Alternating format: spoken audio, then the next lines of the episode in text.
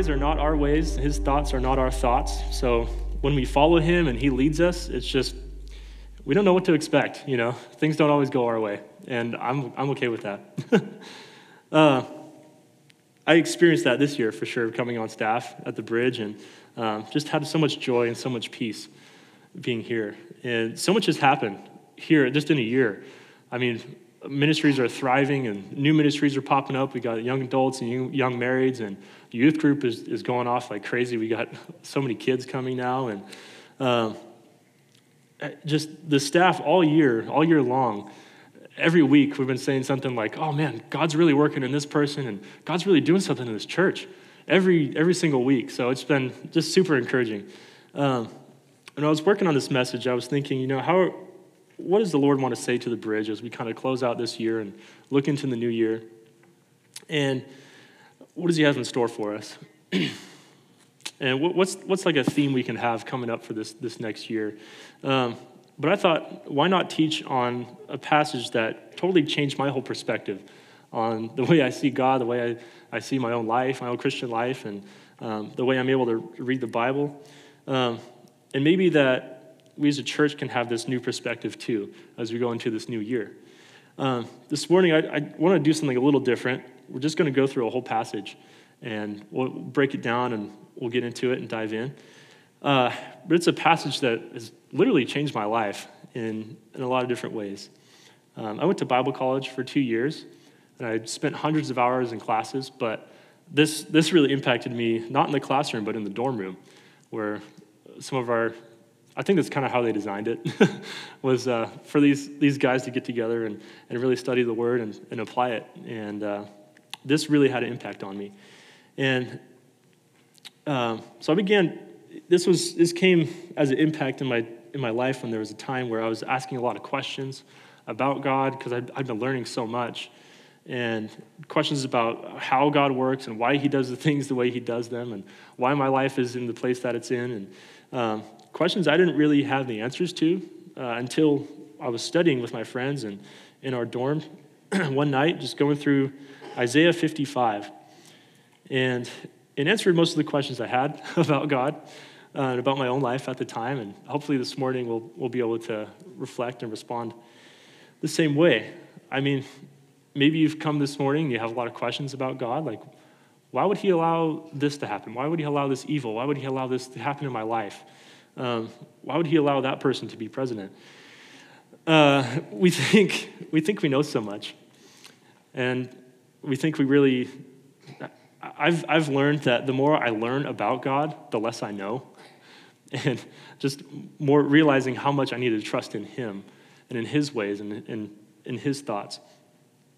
And maybe this morning you came here and, and you just need a, a fresh perspective on God and and uh, how, to, how to look at these scriptures. And this passage in Isaiah 55 is really, uh, in my Bible anyway, it's pretty much smack in the middle, um, which I think is kind of ironic that it's like a, a, central perspective that we need to have for, for looking at the scriptures, everything before it and everything after it, through this lens. Um, just this central perspective that we can have. And uh, I think God may, might, might have done that on purpose. I don't know. So, we're in Isaiah 55, and this is, this is a passage, it's Isaiah, I'll sum it up really quick just to give you some context. It's Isaiah, it's this prophetic book written by Isaiah, go figure, and uh, under, under inspiration of the Holy Spirit, and most of the time he's quoting directly what God is speaking to him. Um, well, most of that, our verses in here this morning are directly from God, which is amazing. So, Isaiah, his audience, he was writing to the nation of Judah at that time and some of the surrounding nations. Uh, the first 39 chapters, they're filled with judgments for, for Judah and all these surrounding nations because they're idolatrous and they're immoral, and uh, God's got a message for them. But um, these last 27 chapters, that's 66 if you're doing math, 27 chapters are, are the message of hope and consultation that he brings. And a lot of it, he spends talking about the Messiah that's to come. That's the Messiah that we know as Jesus Christ. And uh, so we find ourselves in this section in Isaiah where Isaiah is describing what the Messiah is going to be like. He, he's just gone through Isaiah 53, where he talks about he's going to be the suffering servant that will take away the sins of the world. He's, he's going to come as a Messiah that we wouldn't really expect. Um, and then Isaiah 55, it begins to explain that the message, the message that the Messiah came to bring was not just for Judah, was not just for Israel, it was for the whole world, for all of the Gentiles. And uh, so this chapter, it, it shows us it's an invitation to an abundant life by receiving the gift of salvation and turning away from, from our, our own way of doing things and submitting to his ways instead. So it, it's an invitation to an abundant life. That's just the, the chapter heading in my, in my uh, Bible here, so I'm stealing that title. But uh, here's how it starts. And just for context, I'm, I'm reading out of the New King James Version. It's what I grew up with, and I, I just think the language in this chapter specifically is, is a little bit more powerful in the New King James. Um, so there's a funny word that it starts out with where it's a word we don't really use anymore. He says, Ho! That just means like, hey, everybody, I need your attention. That's what Isaiah is doing. I need, I need your attention. Everybody, attention. Everyone who thirsts, come to the waters. And you who have no money, come buy and eat. Yes, come buy wine and milk without money and without price. Why do you spend money for that which is not bread, and your wages on what does, what does not satisfy? Listen carefully to me and eat what is good. Let your soul delight itself in abundance. Incline your ear and come to me. Hear, and your soul shall live. And I will make an everlasting covenant with you, the sure mercies of David. Indeed, I have given him as a witness to the people, a leader and a commander for the people. Surely you shall call a nation on that you do not know, and nations who do not know shall run to you, because of the Lord your God and the Holy One of Israel has glorified you.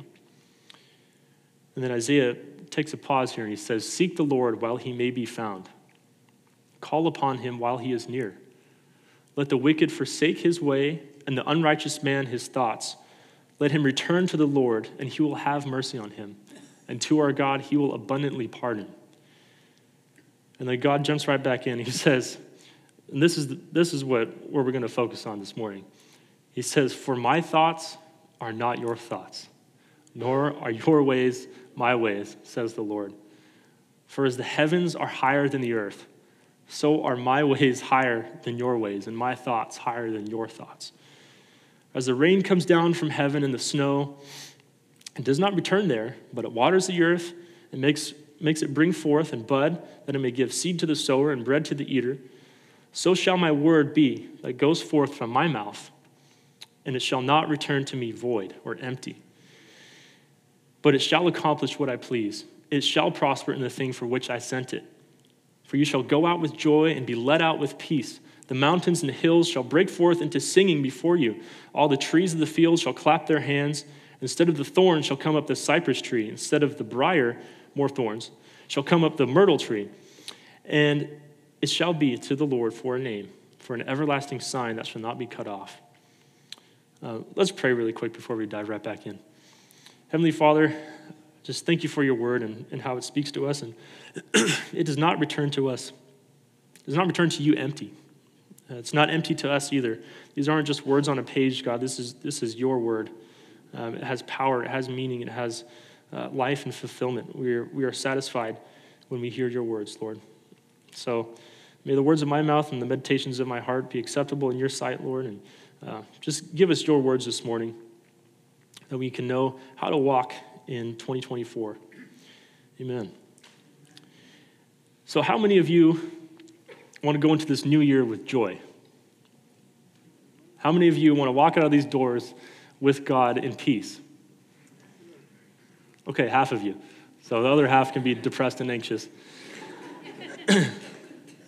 then uh, we'll, we'll look into this and, and see this abundant life that God has to offer for us. This is what we'll see is an invitation to receive a blessing at no price. And it's another invitation to, to repent, to seek the Lord, and to receive his forgiveness. And then we'll look at the reason why, why we need repentance and why we need his forgiveness. And then we'll look at the results of receiving that invitation. So, this, I wanted to kind of briefly go through verses 1 through 5. I'm not going to focus on this too much, but uh, it begins with this open invitation to the whole world to receive this blessing at no price. He says, Hey, everybody who thirsts, come to the waters. Everyone's thirsty, everyone needs water. We kind of need it to live. And uh, you who have no money, come buy and eat. Yes, come buy wine and milk and without money, without price. Well, how does that make any sense? How can you buy something if you don't have any money? well, it's already been paid for. Jesus is the ultimate fulfillment of this.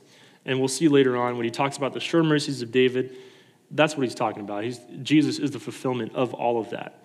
Um, Jesus, when he was on the cross, his last breath, you remember what he said? He said, It is finished. And that's really an accounting term that means it's paid in full. So, this invitation, your ticket's paid for. So just come. All you have to do is come.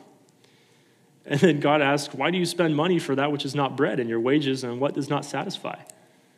Listen to me carefully and eat what is good. Let your soul delight itself in abundance. So God is saying that the only thing that's going to satisfy our souls is His salvation. And all you have to do is just come and receive it. Incline your ear to me and come to me. Hear, and your soul shall live, and I will make this everlasting covenant with you. The sure mercies of David. Indeed, I have given him as a witness to the people, a leader and a commander for the people. Surely you shall call a nation on which you do not know, and a nation who you do not know shall run to you because of the Lord your God, the Holy One of Israel, for he has glorified you. And again, this isn't the whole main part I want to focus on this morning, but I can I can sum it up for you in a couple sentences. God's saying He's inviting everyone, the whole world, to come partake in His salvation. This is the salvation that our souls uh, need. So, salvation our souls long for, and it will not be satisfied, our soul will not be satisfied until we have this salvation. And it can only come from Him. And We realize that our deepest desire is that salvation. There's nothing in this world that will satisfy. There's no price tag on anything that would satisfy like the Lord's salvation does for our souls. And all we have to do is come. All he's asking is for us to come. But we move on to this passage and we see that Isaiah, he, he takes a little pause into what God is saying. And, and he speaks to his audience. He's inviting them to repent. This is something we need in, in our culture a little bit more. it's more repentance. But I want you to notice the verbs there's in these two verses. He says, Seek the Lord while he may be found, call upon him while he is near. Let the wicked forsake his way, and the unrighteous man his thoughts, and let him return to the Lord. For he will have mercy on him, and to our God, for he will abundantly pardon. Seek the Lord, call on him, forsake your own way, and return to the Lord. But notice just the sense of urgency that Isaiah is talking about here. He says, Seek him while he may be found, call upon him while he is near. Isaiah knows something. He knows the end of people who do not call on God. He knows the, the end of the story when people do not turn from their ways and, and go to God's ways.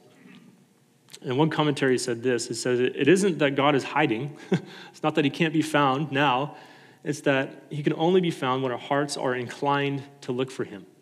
And that inclination itself is a gift from God.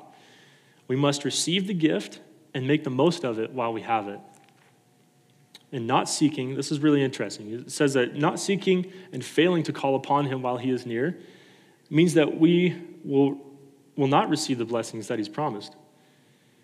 So Isaiah says, Seek the Lord. You already know where to find him. Anytime in the Bible it, it talks about seeking the Lord, it, it's kind of not really saying, yeah, go look for him, but it's, it's saying, make sure that you are found where the Lord is.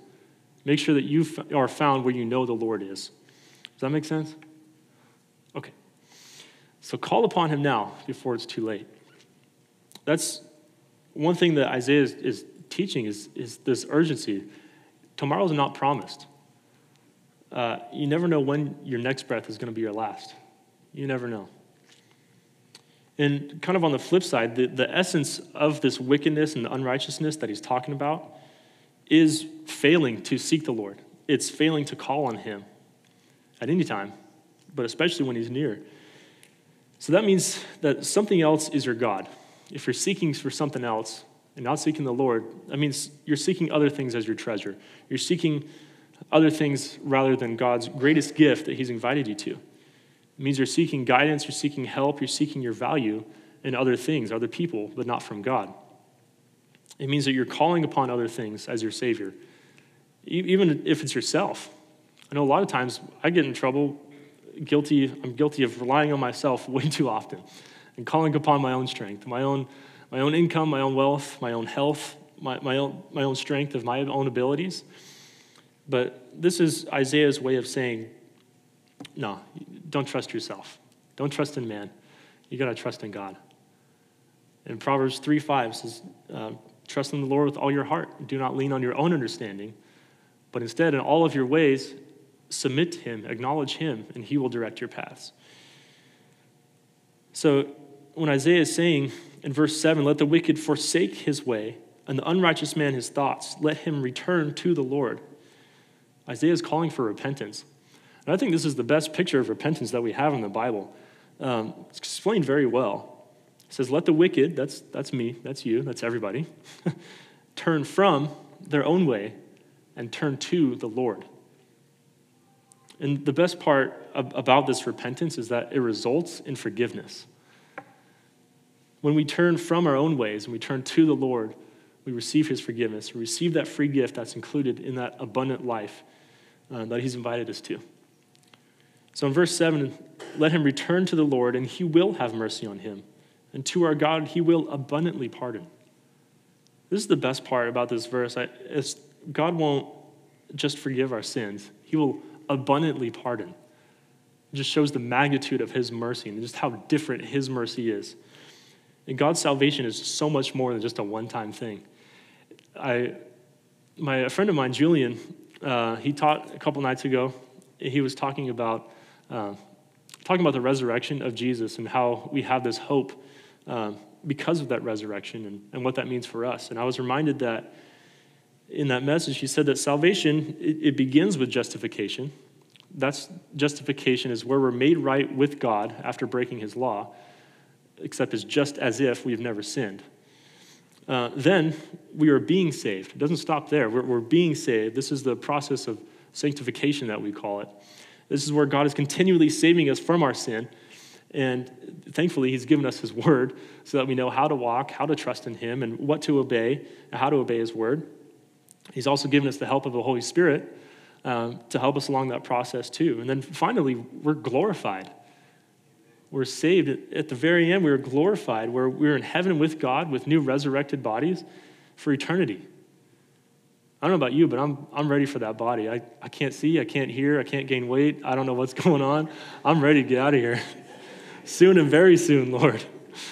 Um, and honestly, that's, that's just scratching the surface of our salvation. It's, it, this is what it means to, for God to abundantly pardon, is that we would, we could look further into the Bible and what, it, what, it, what salvation really means, and, and we can look at all these deeper theological truths that come from God's abundant salvation, talking about his salvation. There's, there's regeneration, that's where you become born again. There's this legal redemption that you have this legal right for you to obtain a right legal standing with God, which is a big deal. And that has to do with justification. But then there's adoption, you become a part of God's family. There's the baptism of the Holy Spirit or the filling of the Holy Spirit. There's the union that you have with Jesus Christ, being united with Christ or united in Christ. He's okay. God's salvation is just so much more than we realize and it speaks to just to the magnitude of his mercy and how different he is it's an abundance and uh, it's an abundance of mercy because we definitely don't deserve it this is a salvation that, that's simply it's simply received by accepting god's invitation and turning from our wicked ways well, the question you might be asking is well why do i have to forsake my way how come my way's not that bad i think i'm doing okay uh, or why do I need to forsake my own, my own thoughts, my own worldview, the way I see things? Well, the answer is they're in verses 8 and 9, which these are the verses that changed my life. this is where I want us to get this new perspective for the new year. God says this He says, For my thoughts are not your thoughts, nor are your ways my ways, says the Lord. For as the heavens are higher than the earth, so are my ways higher than your ways, and my thoughts higher than your thoughts.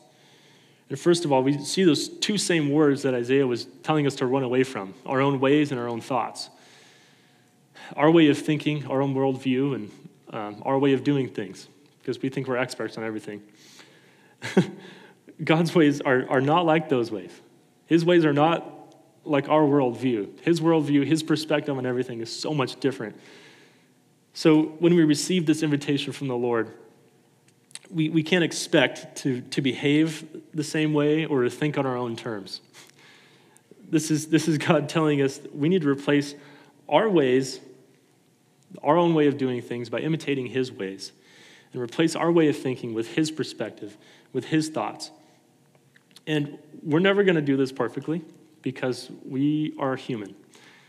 We always will be human. And God is God, and He will always be God. This is the difference between being uncreated and being created.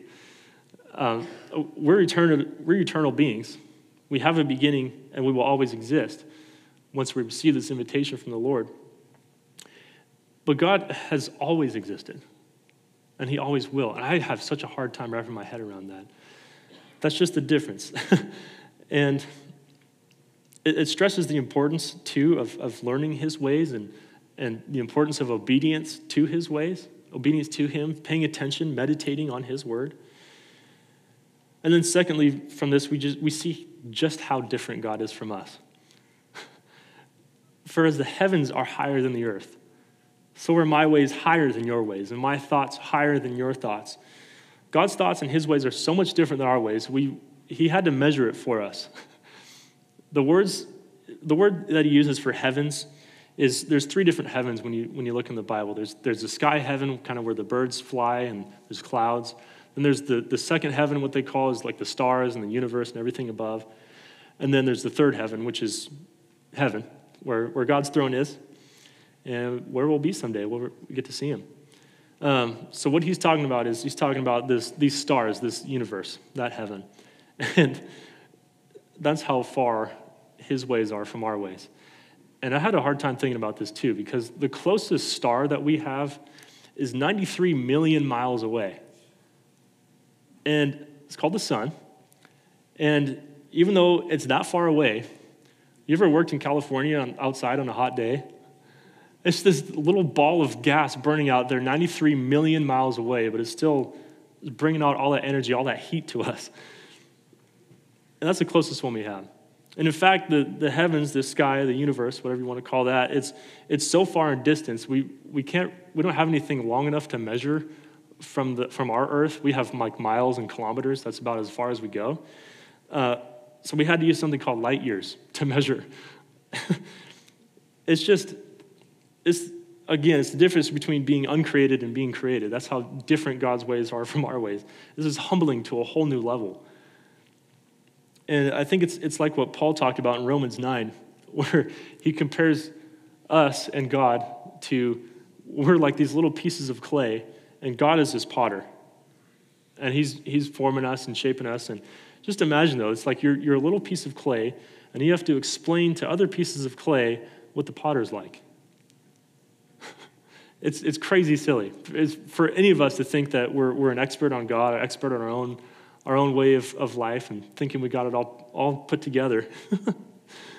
so, a God so different, our only hope is that He would reveal to us what His way is like, what He is like. And thankfully, He has. I mean, if only we had it written down in a book, that'd be great. But when you start, when you start an argument with God or argument against God, you're saying, well, I, I wouldn't believe in a God who would, who would what? Do something you wouldn't do? Think something you wouldn't think? Do you ever consider this possibility that this creator, this God, his sense of justice, his sense of mercy is just a little bit more developed than yours? And I, I love that his mercy is, is so perfect, his love is so perfect you think that we might be the ones who are flawed? And if you make statements that, you know, you think you know better than God. You're actually putting him and his actions in submission to your own reasoning, your own thoughts, your own way of thinking, your own mindset. And you cannot say things like, well, God wouldn't act a certain way because, because I wouldn't act that way. Well, man, you, you look in his word, you see some pretty wild things I, I would never think to do. It, it gets pretty heavy sometimes.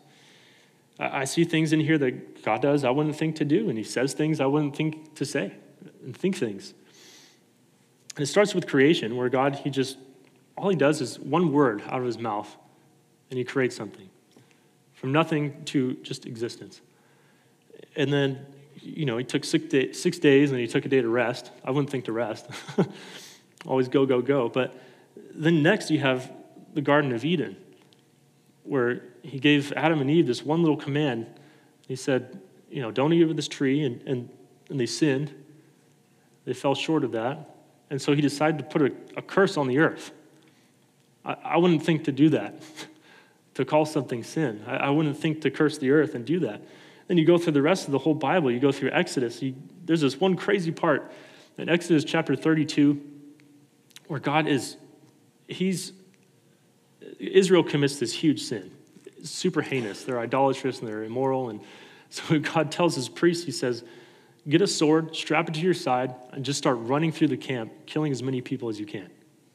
And some of these people are going to be your family members, your friends. And 3,000 people died that day. I don't know, I don't know what to think. I'm like, wow, God, why did, why did you do that? Did you just do that?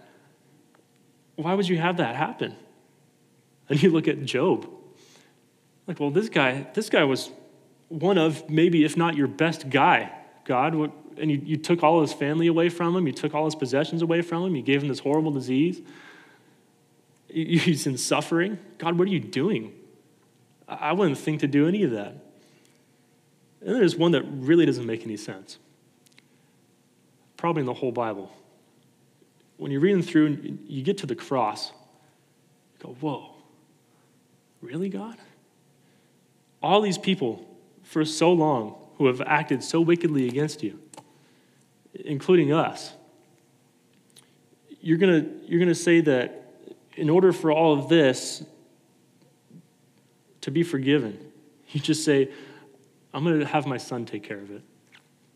I'll have him, I'll have him take care of it. His perfect son, his only son, his beloved son. He would humble himself into the form of one of these human beings, like we just celebrated Christmas. Very humiliating, by the way, to be born in a, in a feeding trough. And then these human beings are going to they're going to torture him. They're going to spit on him. They're going to reject him. They're going to nail him to a cross, the, the worst form of torture that was ever invented. And you're going to have him pay for the crimes of all these people, and of all of us, and everyone else, past, present, and future. I would not have thought to do that. Would you? And then, of course, you know, he raises from the dead. First of all, I didn't know you could do that, and, and that's just even more wow. And he did that. I don't know why he would do that. I wouldn't think to do that. It gets crazy when you get to the end, the book of Revelation. In chapter 20, verse 15, he's, he, or verse 10, he takes one of his own created beings, the devil, who, who deceived everybody. This is what the verse says The devil who deceived everyone was cast into the lake of fire and brimstone, where the beast and the false prophet are and they were tormented day and night forever and ever. I'm like, whoa, tormented forever? Really, God? This is, these are your created beings. And then the same verse in, in Revelation, verse 15, 20, verse 15, says, Anyone's name who was not found in the Lamb's book of life was thrown into that same fire, the same lake of fire. Whoa. You know, I, I don't understand it. I wouldn't think to do any of that. It's very humbling. Uh, it, it, it realizes, you know, Isaiah's urgency here. Seek him now. Receive this invitation while he may be found. Get rid of your own ways.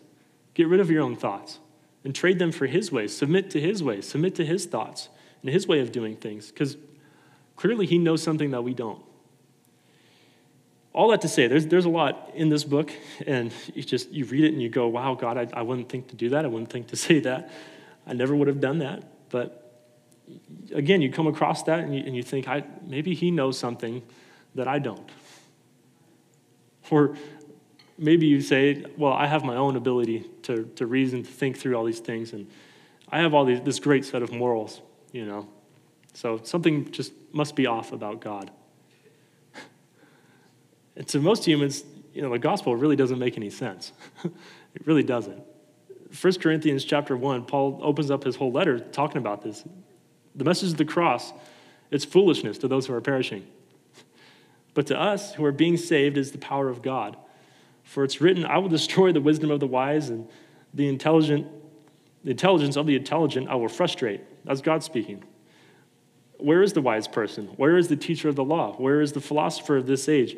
Has God made fool, has not God made foolish the wisdom of the world?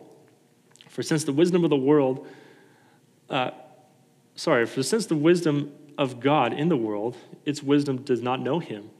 But God was, God was pleased through the foolishness of what was preached to save those who believe. And this is what's interesting because we, we have this inheritance. It says Jews demand a sign and Greeks demand wisdom. We, ha- we inherit that, by the way. We, we're looking for the same thing, especially in our Western culture. We're like, well, this doesn't make sense because that's what I think. It doesn't make sense.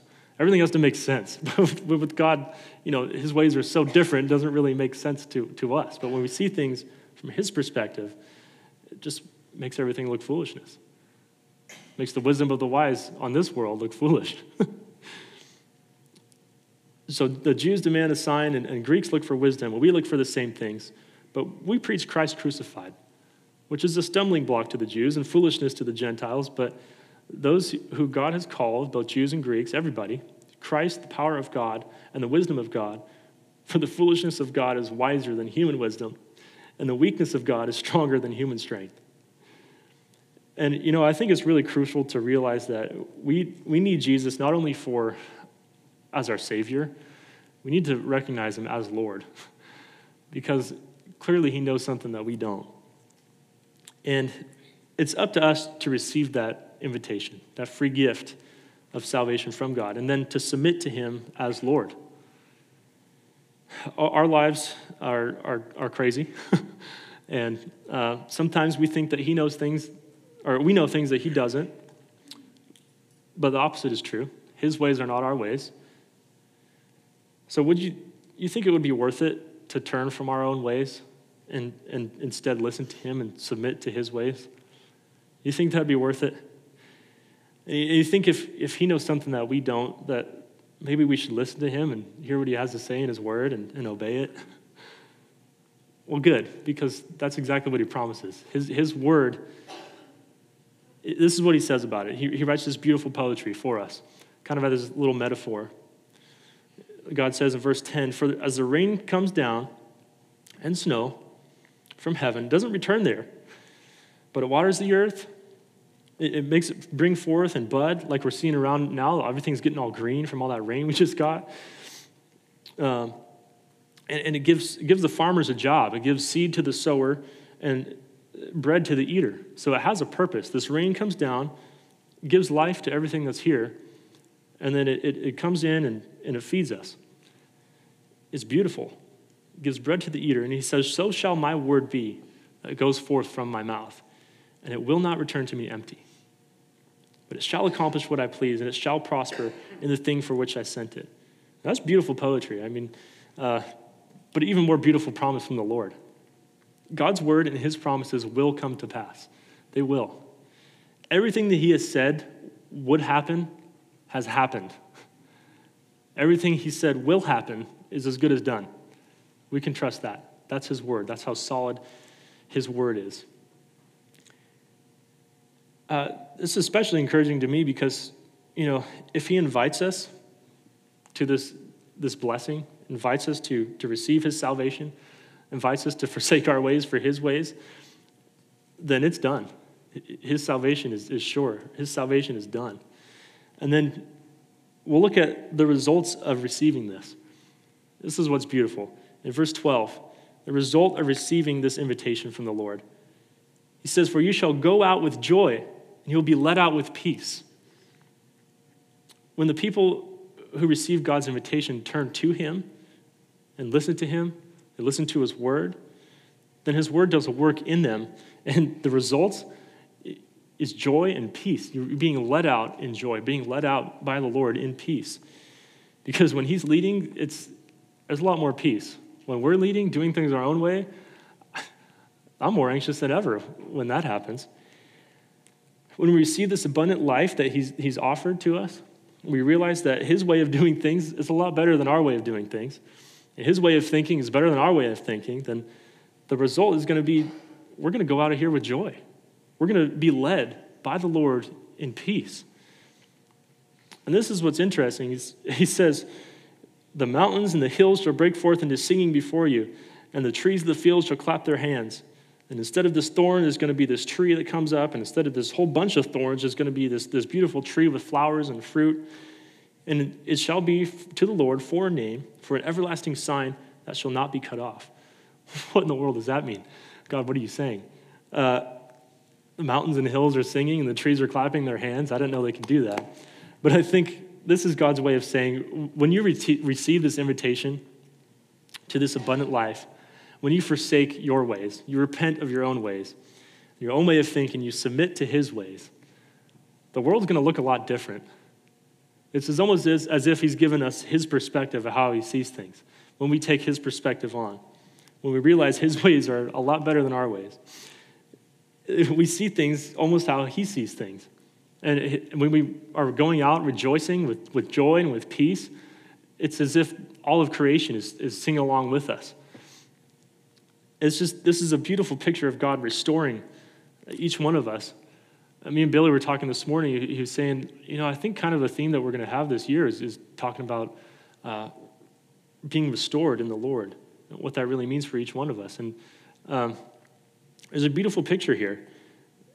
Uh, when God's talking about these thorns, instead of that, there's going to be this, this beautiful tree that comes up with strong and full of fruit and full of life.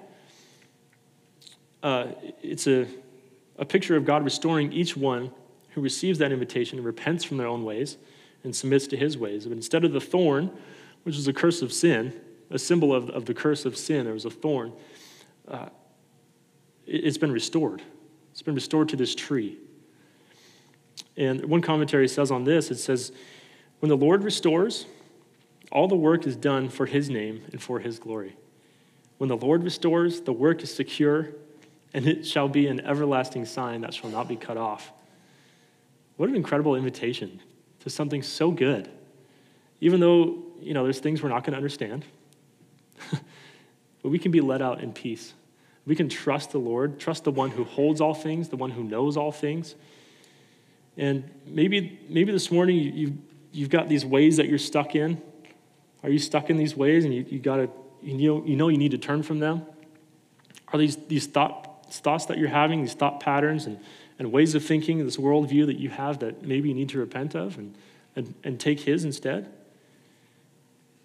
A good sign of that is, is do you have this joy? Do you have this peace? Because if not, most likely there's, there's something in your life that you need to turn from. There's something that we need to repent of. I think we need more of that more of Him and less of me. And I want to give you all an opportunity this morning. Like, if, if there's something that you need to turn away from, a way that you need to turn away from, a, a thought that you need to turn away from, um, then I want to be able to give that opportunity to you this morning. Uh, really, really sit down and consider this, this this morning and the rest of this day and this, this week. And if you don't know the Lord, maybe this is your first time here and, and the first time hearing about this invitation to receive it. You want to receive that invitation for the first time. We want to give you that opportunity this morning, too. There's plenty of people here who would love to talk to you. Um, this is a new year. It's a new opportunity for each of us to walk in His ways, repent from our own way of doing things and our own way, because it gets us in so much trouble. when we do things our own way, there, there's, there's no joy, there's no peace, like Billy was talking about last week. I, great message last week. I think one of his best, to be honest. Um, but this week, as we enter into this new year, we can think of all these ways that we need to surrender our ways for the Lord's ways. And and ask Him to reveal God, what are the thoughts that you want me to have? And replace them with those thoughts. Let's pray. Heavenly Father, we, we thank you for your word and just all that you revealed to us. And I pray that we would, uh, God, turn from our ways and submit to you instead. God, we, we do things our own way and it just, just gets silly. We, we mess things up so much and we realize that your way of doing things is so much better. So, God, would you give us um, your thoughts? Would you give us your perspective in this whole new year? Uh, just that we can see things the way uh, that you see them. And we can live and walk in the way you've called us to walk. And we pray all that in Jesus' name, amen.